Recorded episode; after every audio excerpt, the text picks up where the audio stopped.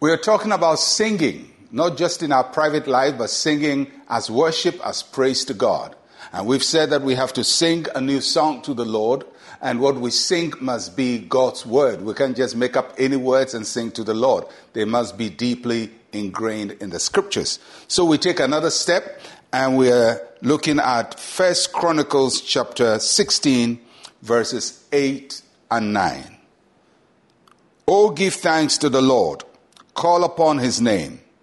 Make known his deeds among the peoples. Sing to him. Sing psalms to him.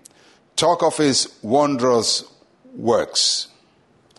This psalm was a psalm that was composed on the day that David brought the Ark of the Covenant back to Jerusalem. And uh, so this psalm has different psalms put together. So it's almost like a rearrangement of existing Psalms to celebrate this great day in the life of Israel. And if you remember, it was a day of high praises. David was in, in, uh, in praise mode and he danced and worshiped. Uh, there were Levites who were singing, there were instrumentalists playing. It was just a massive celebration of God's grace and God's goodness uh, as they brought the Ark of the Covenant back to Jerusalem. And if you would remember, it was in one of those dances. David was dancing like the shepherd boy that he was before he became a king, that his own wife saw him and felt extremely embarrassed by his dance. But the psalm is celebrated here, the day is celebrated in this psalm, and it tells us what our singing should be about. First, it says, Give thanks to the Lord. It's a very simple instruction, but very easy to overlook. Because many times when we're going through the intensity of a situation, we'll forget to thank God for what He has done in the past. You know, each one of us have a testimony of God's goodness. There was a time you were in trouble, you cried to the Lord and the Lord delivered you. The fact that you are alive now today is a testimony. But I understand when we're going through difficulties now, we forget to thank the Lord. So if we're going to come before the Lord, we have to learn to be thankful even when we are not in the best shape, we have to be thankful to the Lord for what He has done for us. The second thing that the psalm tells us to do, it says, call upon the name of the Lord. When we call upon the name of the Lord, we are announcing Him. We are proclaiming Him to the world. And we tell the nations of the world, the Lord is our God. We belong to Him and we make our boast in Him.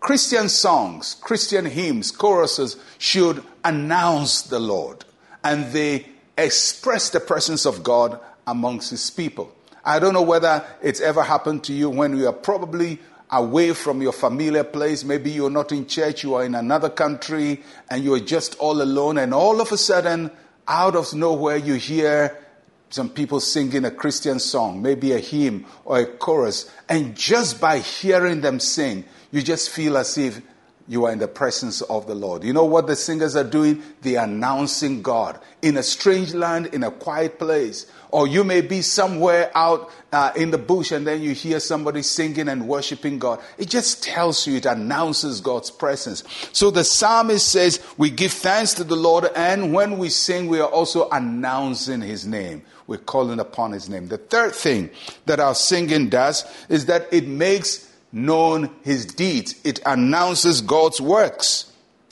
Our singing focuses on what God is doing, what, not what the enemy is doing, not what the devil is doing, not what Satan is doing. I know sometimes we get so obsessed with Satan that we make him the object of all our singing and our prayer. But our prayer should have God and as our focus and we look at what he's doing and his works and his power and his glory and his beauty. And when we do that, we announce the works of the Lord. Uh, in the midst of our circumstances, we are announcing the same God who did it for us yesterday is going to do it for us today. So we give thanks to the Lord, we call on his name, we announce him, and we make his works known. Not the works of the enemy, but the works of the Lord must be made known. Let your singing be Christ centered and Christ focused. Let's pray. Say with me, Heavenly Father, I see you at work in every area of my life. I declare your wonderful works to all generations. In Jesus' name, amen and amen. Oh, what a day to celebrate the Lord and to declare his works to all the nations. I'll catch you again tomorrow. I'm Pastor Mensa Otabil. Shalom, peace, and life to you.